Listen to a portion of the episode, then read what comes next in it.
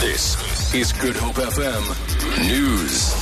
A man has sustained serious injuries after he was allegedly thrown off the Govan Mbeki Bridge onto the R300 between Mitchell's Plain and Nyanga this morning. ER24 spokesperson Chitra Bodasing says paramedics found the man lying face down. It's believed he was apparently on his way to work when he was allegedly assaulted and thrown off the bridge. He sustained injuries to his head and was taken to a hospital in serious condition for further medical care. Reaction continues to last week's calls by some religious organizations for President Jacob Zuma's removal in the wake of the Constitutional Court's ruling on the Nkandla matter. The National Council of Church Leaders and the South African Council of Churches also rejected President Zuma's subsequent apology. The National Interfaith Council of South Africa has now welcomed his apology. Former ANC Chief Whip Mathole Motshekga says religious leaders who support calls for the president's removal are merely agitators. This other National Religious Leaders Council was not launched anywhere in South Africa, is not known by anybody in South Africa.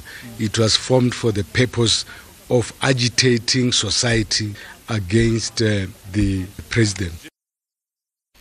The Congress of the People has rejected reports that it's withdrawn from Parliament. Reports yesterday stated that COPE had withdrawn from parliamentary activities, saying the ANC's refusal to act against President Jacob Zuma has made it guilty of contempt of court. COPE referred to the recent Constitutional Court judgment on Nkandla. However, COPE President Mosiuoa Lekota says the, pre- the party has only chosen not to participate in any parliamentary activities until the issues surrounding the ruling party are resolved.